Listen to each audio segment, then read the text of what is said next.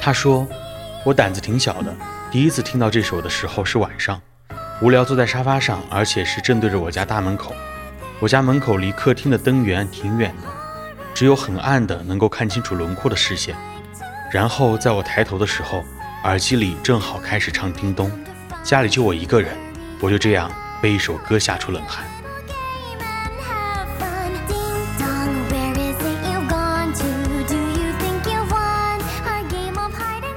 他说晚上睡觉了，我懒得起床关灯，就喊了一声：“有鬼吗？麻烦帮我关一下灯，我请你吃冰淇淋。”突然，啪的一声，灯就关了，我吓了一跳。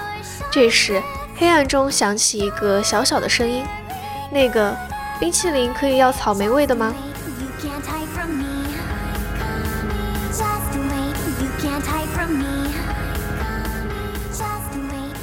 他说晚上我闲得无聊，就对着镜子玩起了剪刀石头布。起初赢了两局，很高兴，但后来我似乎明白了什么。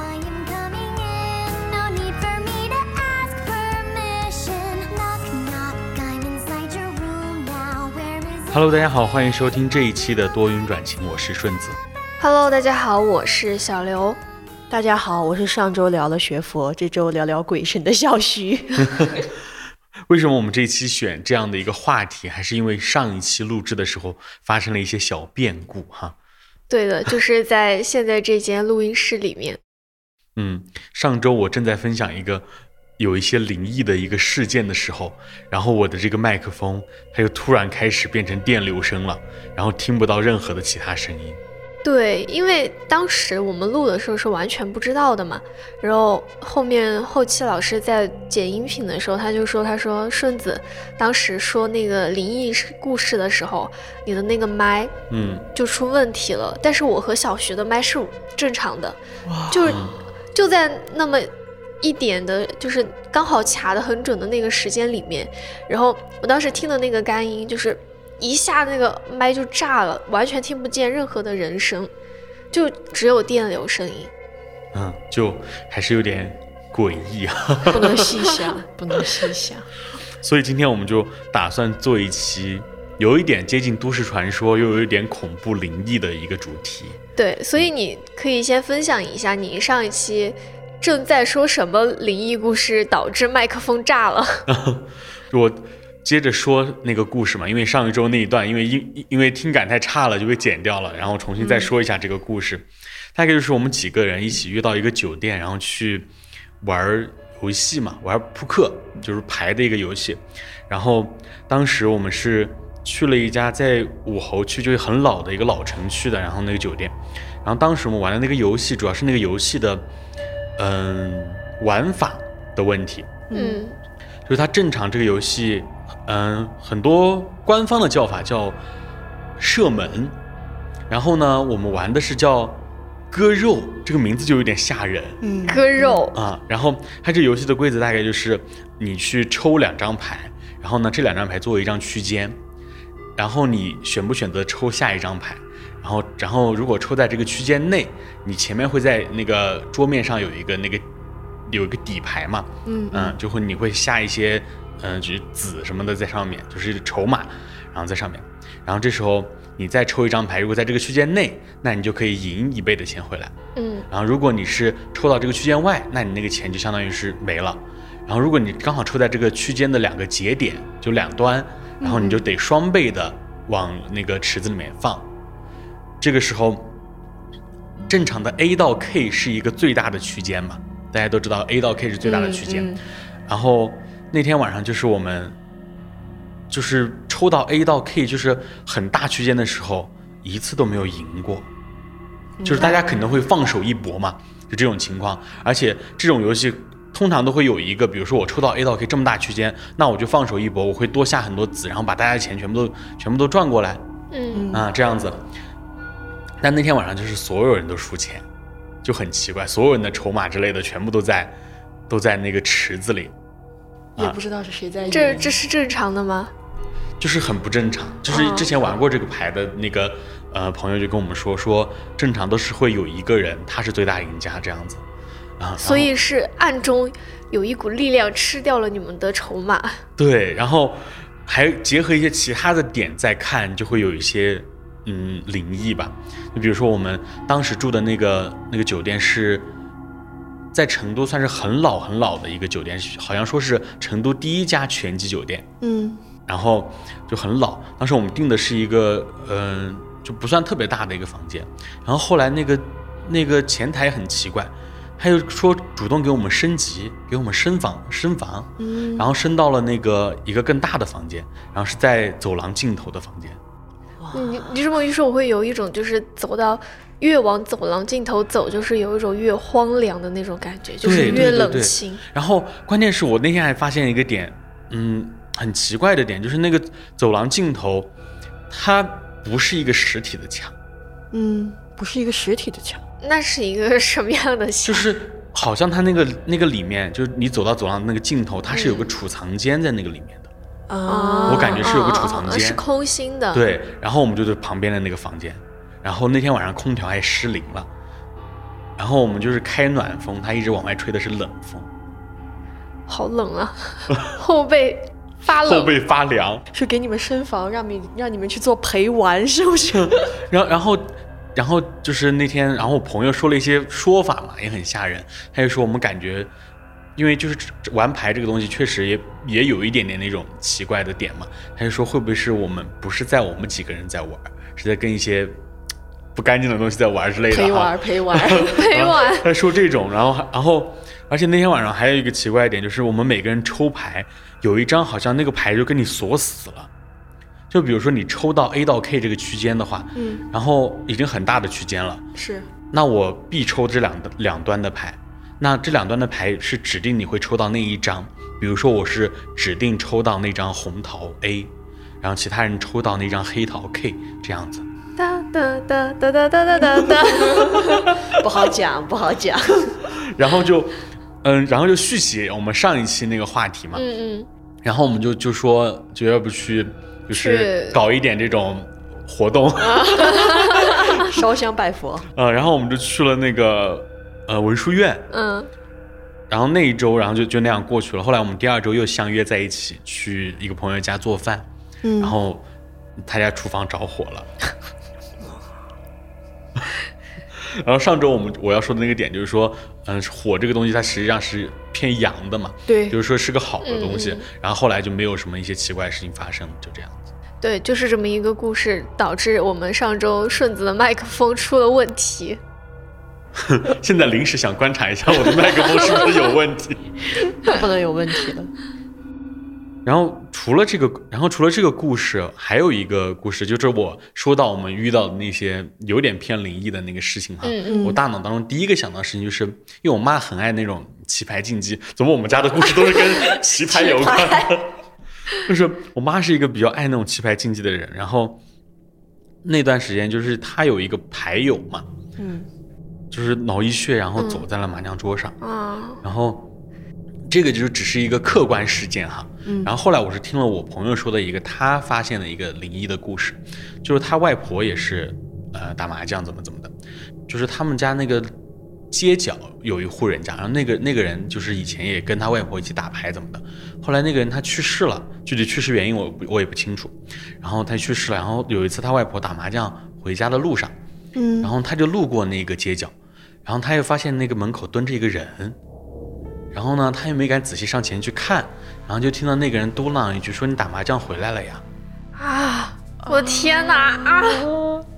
精神比较不好！”了。啊，然后就是，然后他后来就回想一下，好像感觉那个身形啊、样貌像那个已经去世的那个人。哇我的天哪！你说的那个街角，嗯。然后我想起我之前小时候听他们说，就是乡下有一户人家，嗯，然后好像是他们家有人的有一个小孩儿，还是有一个年轻的女女性喝农药自杀。哦，然后当时大家发现之后嘛，就说想把她赶紧送去医院，嗯。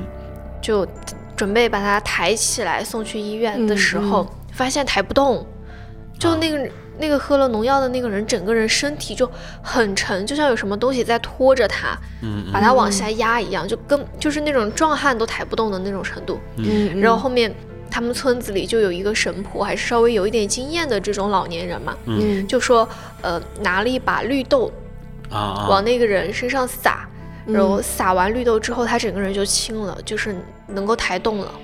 哇，就是还是有些玄学东西在是的。是，对，然后我就想起我小时候，其实你们有没有一种很害怕的动物？我很害怕蛇。我很害怕老鼠。我很害怕猫。啊我小时候超级害怕猫，就是因为小时候，当时我记得很小的时候，幼儿园嗯或者是小学，和我表哥两个人晚上看鬼片。嗯当时我啥也不懂，我就跟着看。嗯我觉得我表哥也很不就，很不怎么说，反正不是个好人，带着那么小的我一起看鬼片。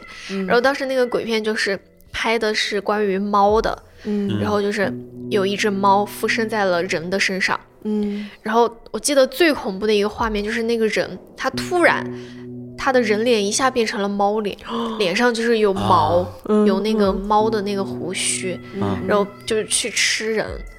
然后后面看的那天晚上很晚了，我都记得看完可能十一十二点了。嗯。看完之后我就看见猫，我就很害怕，嗯，所以我从小就很害怕猫，不敢接近的那种。嗯。然后我初中的时候，我还看了一本那种类似于故事会之类的那种故事书，故事书，嗯嗯。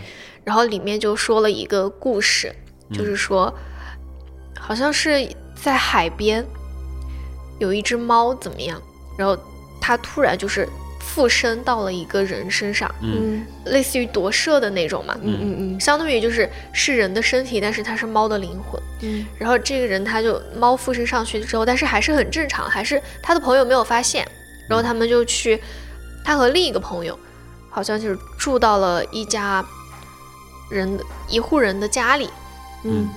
然后他们住进去之后，然后那个房东就总觉得晚上会有一些很灵异、呃很奇怪的声音会响嘛，就是他们那个房间，嗯。嗯然后他们总是不知道为什么，然后而且他们能闻到一点点臭味。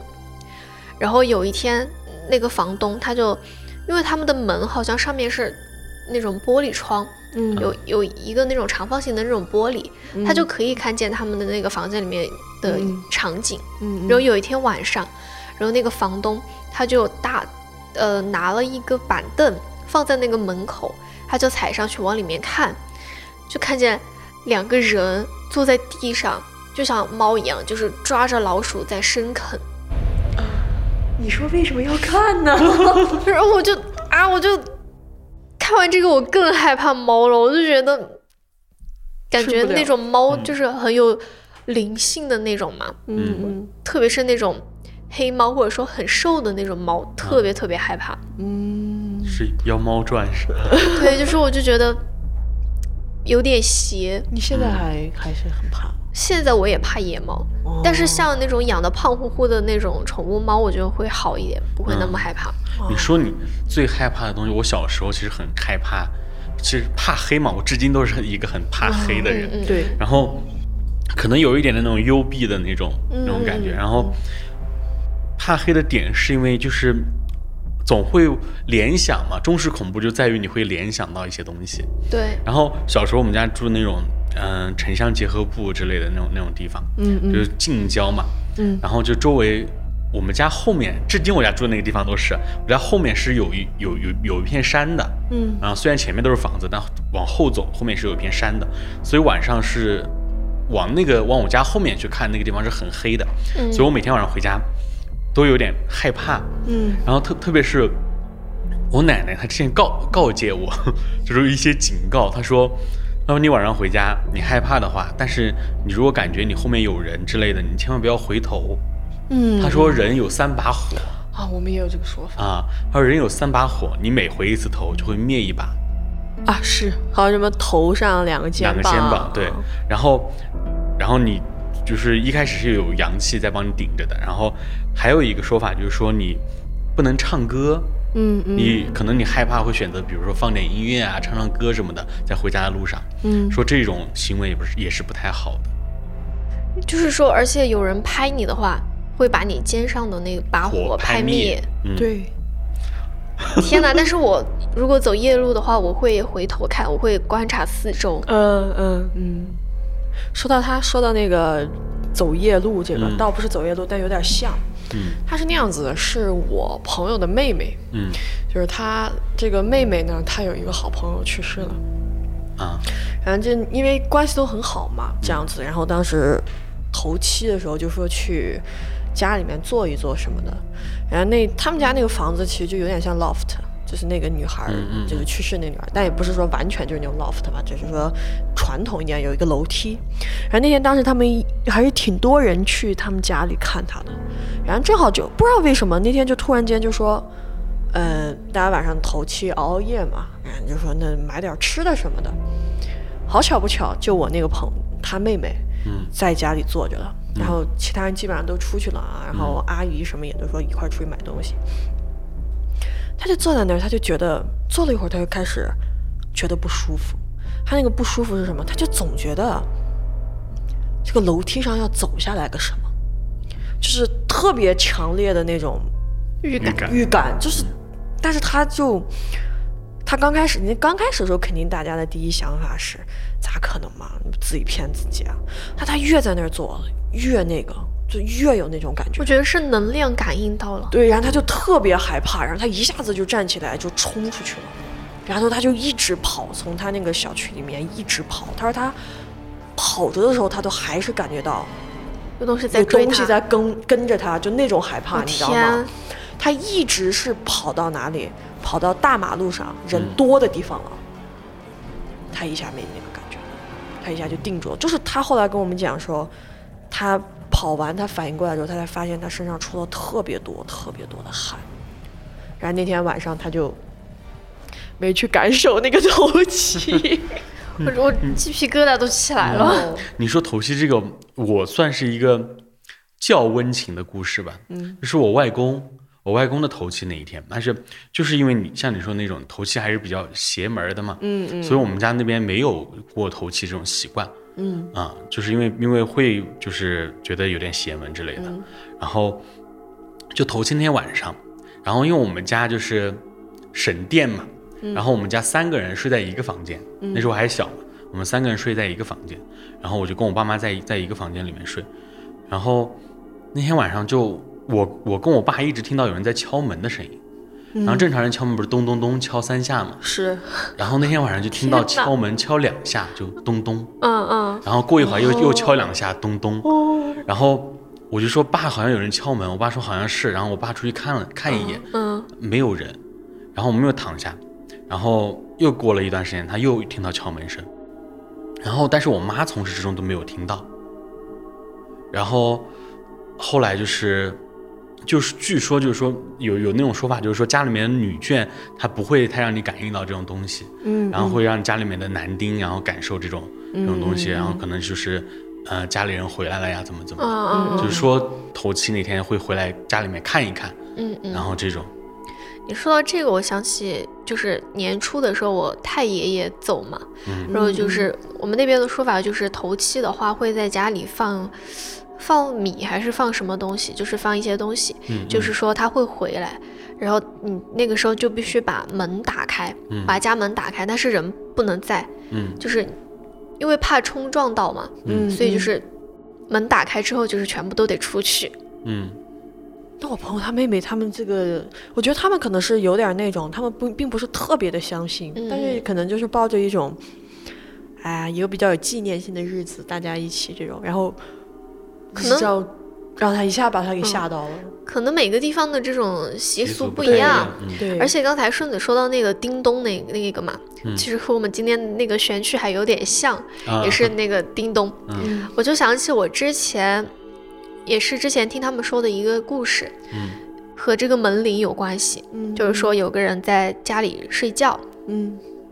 他他应该是有一个室友的，然后当时他就睡觉的时候睡得迷迷糊糊，听见有人在敲门，嗯。然后他的室友在门外叫他，叫他开门，然后他听见之后就迷迷糊糊的睁眼，说要去开门，嗯。但是他看见他室友就睡在他旁边，那那他当时就想，他说那门外到底是谁呀、嗯。他心里就开始有点发毛了，嗯。但是他当时就不敢动，嗯就是以不变应万变，他就不敢动，他就重新把眼睛闭得很紧，就是装着自己在睡觉。嗯结果下一秒就，他就感觉他床面前站着一个人，然后就对他说了一句话，超级恐怖。我当时就是浑身鸡皮疙瘩都起来了。他说：“你以为你装睡我就不能进来吗 哦，鸡皮疙这个打起来了，救命！？” 然后我当时听说那个事情之后，我那段时间睡觉我都觉觉得总是就是心里就会疑着，真的好吓人呐、哦，你说这种睡觉的时候想到我自己经历的一个事情，哎呀，这个这个东西怎么讲？因为我小时候是这样的，特别好玩儿。我妈当时生我，我是早产儿，其实我被顺产，我是被引产出来的。为什么？因为当时医生去给我妈说我已经没有胎心了，说我可能死了。我妈当时就好生气啊，怀了这么久，你居然给我死了，然后就提前引产，但是生下来是活的。我妈妈说，她应该是下午六点被推进去的，一直生到晚上凌晨两点挤出来。那个时候好像就有人有一个说法吧，就是说凌晨两点生下来不太好。你就说你这个孩子又是这种莫名其妙的，说死了咋又活了的这种感觉，就感觉有点那个。所以我从小到大，我一直到十二岁都带了一个特别大的玉佩，嗯嗯就是可保能像保温对保温杯盖那么大一样，圆圆的一直挂在这儿。嗯然后这个故事是怎么？是有一天，其实我我觉得我可能是真的有点怕，就是我从小到大就是特别容易做噩梦，嗯，就特别容易被惊着，所以说我妈就是跟我一起一直一起睡，后来睡成习惯了。应该是我初中的时候，我就是在睡觉，我妈还躺在我旁边，但是我睡着睡着我就感觉到我醒了，但是这个醒了呢，就是精神精神醒了。然后你就发现你动也动不了，说也说不了话，嗯怎么然后当时我的第一反应就是，我突然想起来，人家说啊，你可能是让压了。嗯，那如果你被压了的话，你做的事情一定是要把眼睛睁开。我就特别努力，特别努力，我就把眼睛睁开了。然后睁开的那一瞬间，我就看到了一个，就是很像那种烟雾缭绕的，嗯嗯嗯烟雾构成的一个人的人脸，就这样看着我。然后下一秒，我就晕过去了，我就一觉睡到了早上醒来。你你这个，哎呀，我真的有一个很类似的一个经历，嗯就是，嗯，我觉得这个是应该是可以有科学解释的，就是因为确实我感冒发烧嘛，嗯就可能会有点烧糊涂的那种，有可能那种状态。然后但那次就是也是很像的一个经历，你说到那个烧糊涂，可能是自己发烧烧出来的那个啊，烟烟。就是我那天倒不是烟雾，就是确实我也是感觉就被压了那种，然后也是精神醒了那种状态。嗯然后我就感觉家里面就是有有一团绿光，嗯嗯有一团绿光在家里面窜，嗯然后我就我就精神醒了，我就我就眼睛去跟着跟着那个光去窜，我我看到底是什么东西，嗯。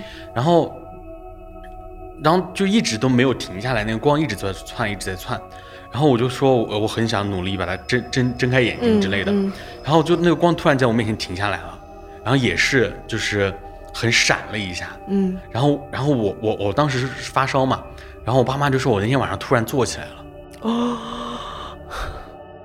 就是我突然坐起来了。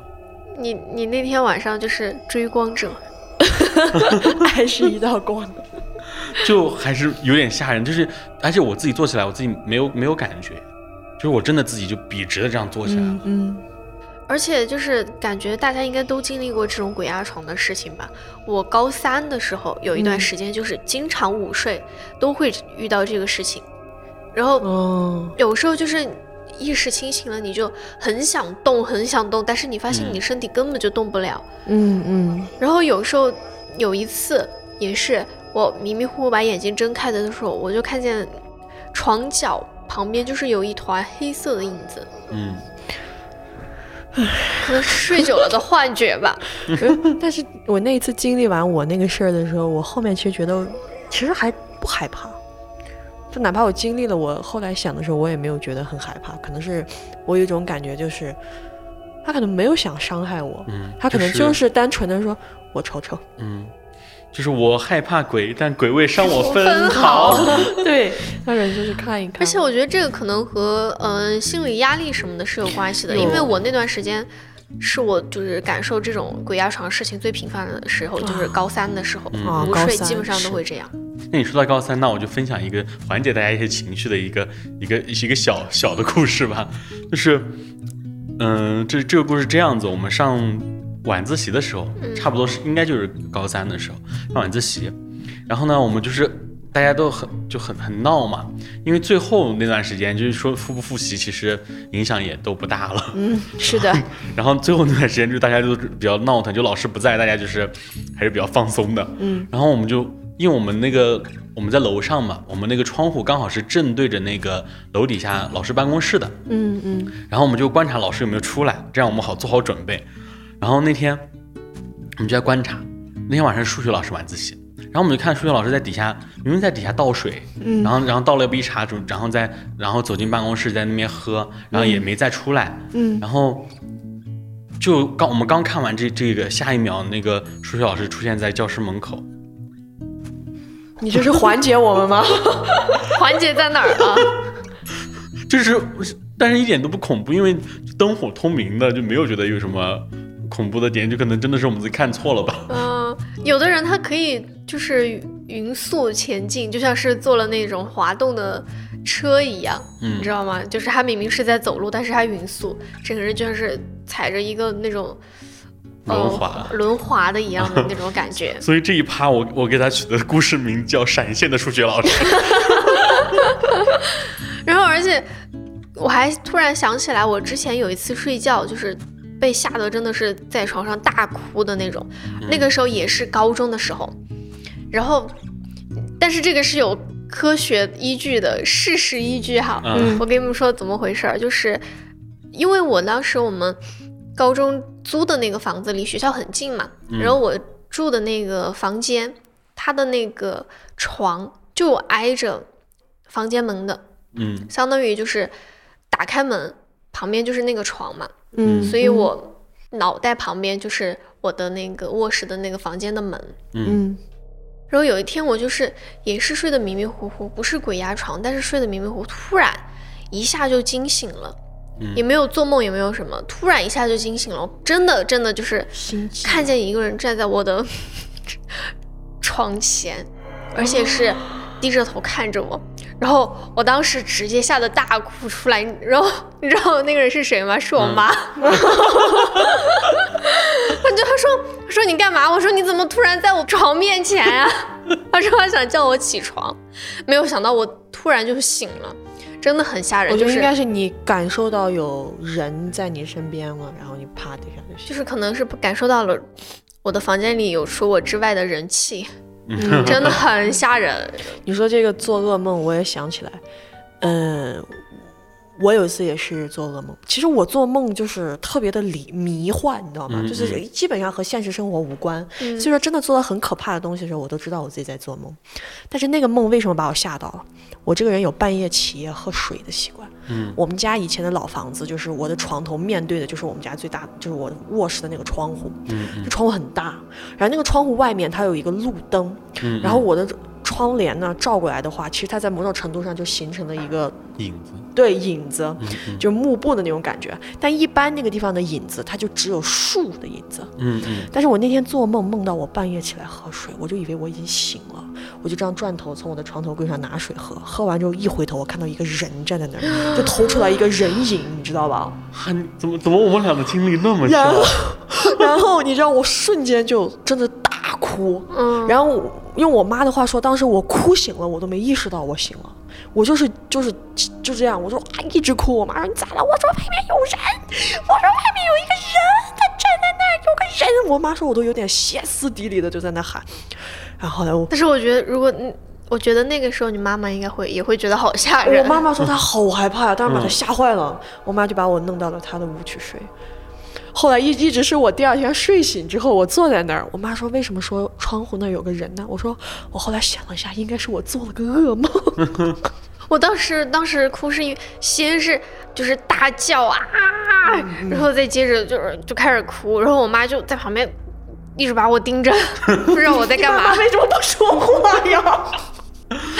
小 徐那个经历真的我。就是我们家那个构造就很像，啊 我们家也是，就是外面有个路灯，然后我就说我们家后面是有树嘛，嗯，然后有树之后，它就经通常照过来都是树影。对对，啊，然后就是就是那种婆娑的那种嗯。斑驳婆娑的那种影子，然后它是一个很实的一个黑影在外面，就很吓人，就是不管是什么那个，所以我我睡觉会开个小夜灯，然后刚好那那个插座就在那个窗户旁边那个地方，嗯，然后这样我就觉得心里有安慰一点。那你们就是如果窗外有树的话，就是起风之后，那那个树投在你们窗户上的那个影子，岂不是会动来动去？那个习惯了就真的还好，嗯但是我我后来想，我做那个噩梦，可能是在某种程度，就是人家说联想，这个世界上最可怕的鬼片在你的脑子里。嗯，就我可能老是看到那个投影，在想，万一有一天这趴个人，对，有可能有可能我是这样。就那样，我就做了那个梦。然后你的潜意识让你做了这个梦。对，嗯然后我妈说，当时她觉得，后来我第二天说是做了噩梦的时候，我妈特别搞笑，因为我一直我的性格嘛，就是那种脾气很大，然后就感觉这个不怕也不怕，但我妈在那天哭的呀，就跟仿佛就感觉。只有五六岁，就是哭的歇斯底里，哭的大脑一片模糊。是 什么时候呀？我，但我觉得我那个时候年纪大一点，应该上高中了已经。啊啊啊！但是太可怕了，我当时觉得，哦，要说说到这儿，我再插一个话题哈，跟咱这个本期可能关系不是特别大，但是也是一个我特别糗的事情。我跟我朋友去北京，嗯，去北京玩的时候，然后我们住了一个民宿，然后半夜回来的时候。因为那个民宿它好像就那个小区它灯不是很亮，然后我嗯。正好要扔垃圾，嗯，我走过去那一瞬间看见垃圾桶中间躺了一个人，嗯，我当时真的不夸张，嗯。我当时啪地下就坐在地上了，就腿瞬间就软，咵地上就坐在地上了，你知道吗？然后我朋友就说咋了？然后我们就，然后我就说，我话都说不出来，我就给他指，然后那个趴在地上的人，嗯的一声，我们知道喝醉了，哦，你以为他已经没了？我以为是个死，就是。我也不知道为什么人的大脑第一反应，你非要觉得那是个死人，而不说是一个醉汉。但是我朋友说，他当时看着我高高大大的一个个，咣的一下坐在地上。嗯，那说回来，我其实特别想给大家分享那个，就是关于就是学校的那些啊故事。对，学校也经常就是大家创作这类题材的一个好的地，点。嗯，但是我觉得那个可信度不高哈，嗯确实可信度不高，因为我觉得可能是我们艺术类学校吧，大家都是学编导之类的，然后大家就很有这个故事编创能力，是就是是就编的又合理但又离谱的这种故事。怎么说呢？就我们学校最经典的一个故事啊，我跟大家说，就是我们学校有一个三教还是几教，好像是一栋教学楼。然后呢，那栋教学楼，呃，这个故事是我在入学的第一天晚上，然后学长讲给我听的。他说，你去看那个教学楼，那个教学楼里面所有的厕所是没有镜子的。天呐，教学楼镜子这个元素已经很啊就是。正常所有的我们学校的其他所有的教学楼，嗯，那个厕所都是有镜子的。就三教没有。只有那一栋没有没有镜子。然后呢，那一栋我先把这些元素给大家说一下哈。然后那一栋教学楼是面对的是我们学校的呃美术馆。然后呢，美术馆门口就会有有一些雕塑，正常的雕塑就基本上都是什么各大什么名家呀，嗯嗯什么什么泰戈尔啊、莫扎特呀这种这种这种名家。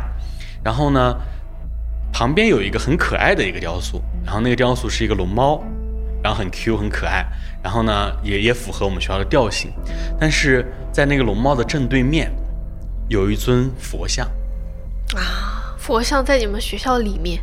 就是有一尊佛像的雕塑嗯嗯。啊，然后那个雕塑就正正好在那个没有镜子的那个教学楼的门口，那就是很有那种正邪的感觉。对，然后那个佛像。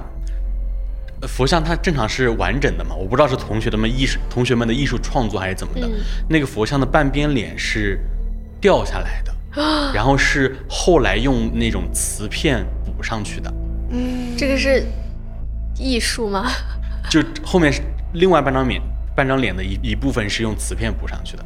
然后这个元素我就介绍完了，然后来说这个主体的故事。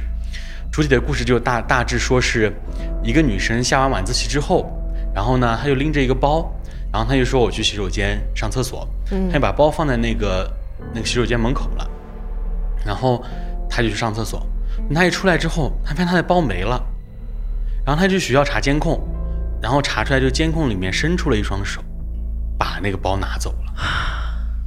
这看什么？是监控伸了一只手？监控拍到那个镜子里，哦哦，我以为是监控拿走了他的书包。监监控拍到镜子里面有一双手，虽然这个我觉得就是有点太悬疑了哈，太太太那个魔幻色彩了。然后就知道这个事情之后，他就去就是向上级汇报，然后后面就把那个那栋教学楼的所有镜子全部都拆了。他就应该站在镜子面前说：“你出来啊，你出来！你有本事拿我书包，你有本事出来啊 他说到那个学校的这种，我也是艺校，就是与其说是这种灵异事件，是有一个禁忌之地。嗯就是我嗯们学校那种分六层，然后它每层都会有一个所谓的那个叫什么，就是洗拖把、涮那种抹布啊那样的一个房间，嗯嗯可能叫清洁间吧，就把它叫做。但是就正好有一层是完全被锁上的，？”嗯，嗯然后我们可能可能也不知道这是真的还是假的哈，嗯就是说听闻是有人有一对小情侣在里面自杀了，啊所以就把那殉情个啊，所以就把嗯那个封上。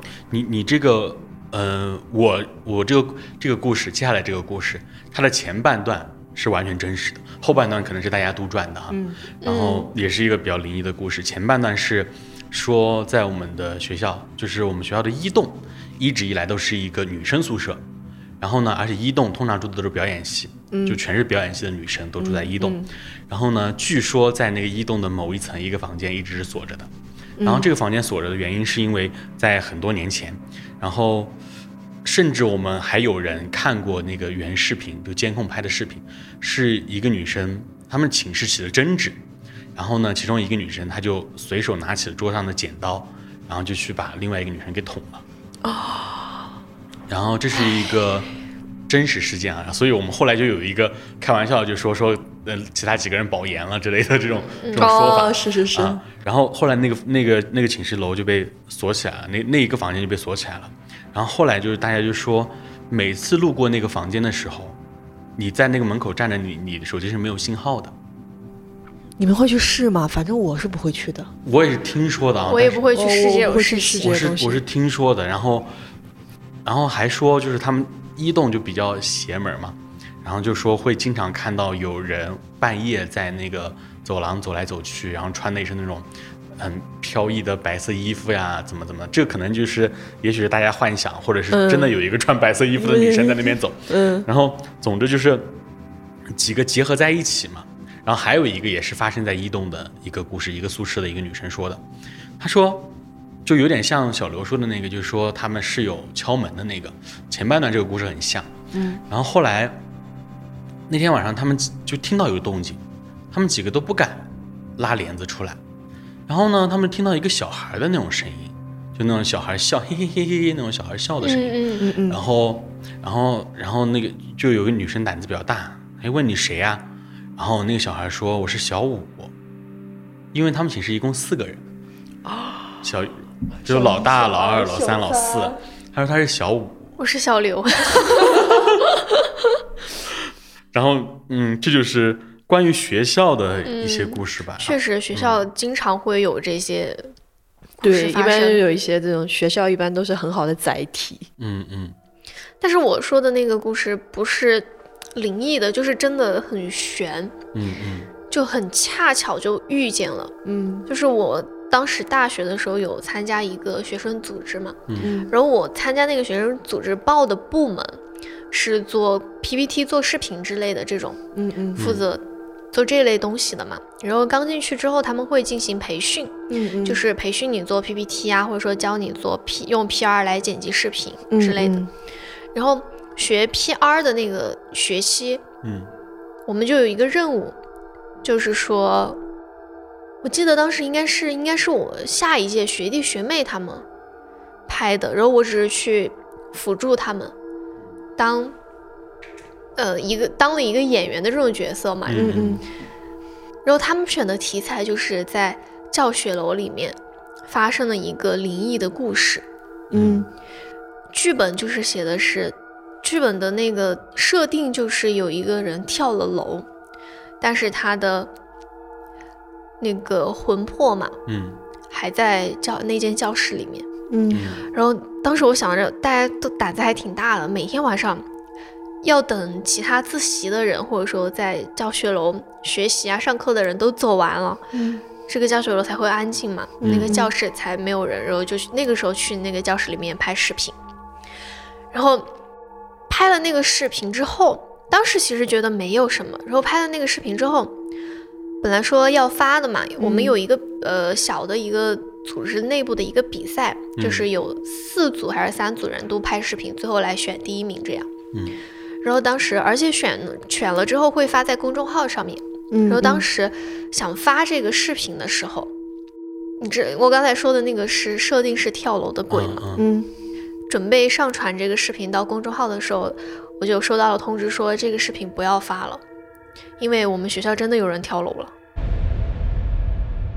当时跳的吗？对，就是在白天一两点钟，下午一两点钟的时候，正是大家要去上课的时候，而且在同一个教学楼，同一座楼，然后有呃有一个人就是他要去那个侧门，要从侧门进去嘛，他从嗯旁边小卖部买了一瓶水，刚走出来，上面就一个人掉下来，就掉在他面前，就是有一个同学就从上面跳下来了。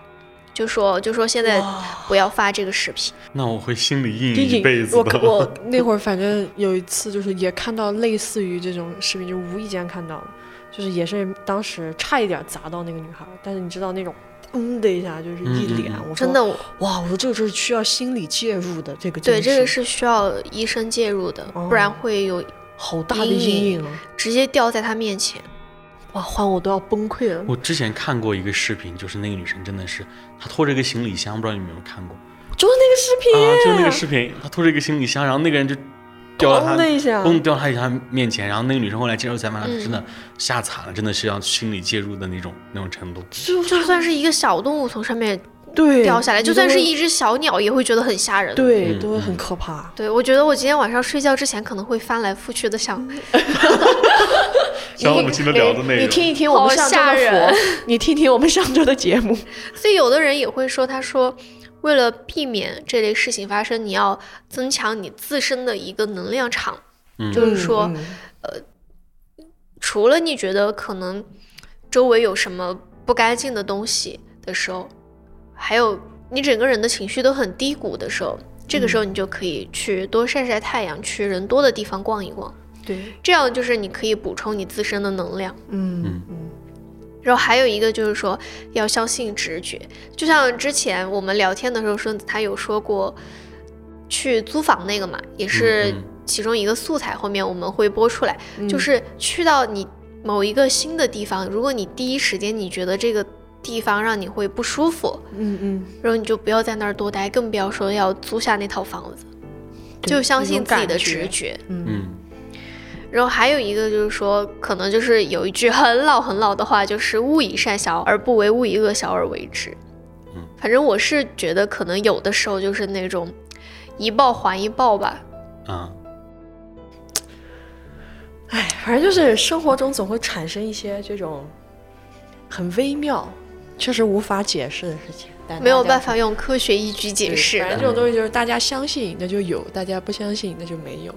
就像去算命说你要发财，我很 信；说你要破财，那我不信。因为就是 发财就是，对吧？算的好，嗯发这个算的不好的话，那就是迷信。嗯，他就说左眼左眼跳啊、跳财财，右眼跳不能迷信。那节目的最后，就是想我们来玩一个小游戏，呃，留一个海龟汤，我们来玩一下。我出一个海龟汤，然后两位来猜一下这个就是汤底是什么。我出一个汤面，你们俩但是我来猜一下嗯汤汤底。但是我先说我不太会玩，我也不是很会。嗯，你说嘛？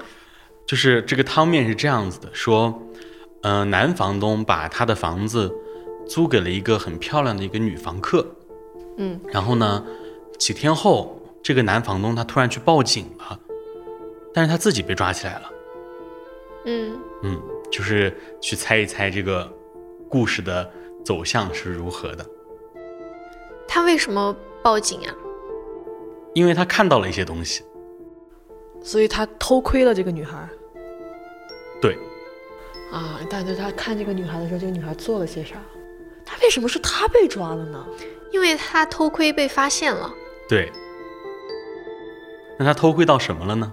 这个女孩在杀人，差不多，差不多。杀动物，不是，杀人。那那个女孩有被抓起来吗？嗯，有，这个女孩发现了这个男房东偷窥她，然后呢，他就预谋要把这，他就要收，他就要杀了男房东。然后男房东看到了他预备的时刻，就准备杀他的时刻，然后报警了。对，哇，我不知道，我真的不知道这个。但是中间少了一个环节，啥环节？少了一个环节，他看到过他第一次杀人，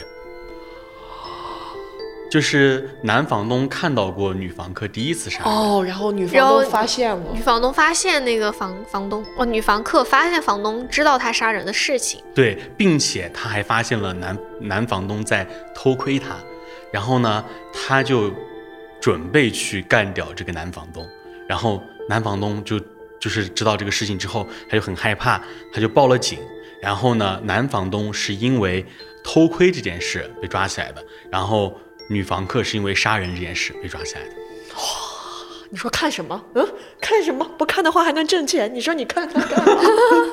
然后这个这个呃汤面的来源就是我因为看了两部影视剧的影响，一个是摩天大楼，一个是叫楼下的房客我知道那个楼下的房。啊，就是这两部剧的那个想到了一个汤面。啊、嗯，可以可以可以可以。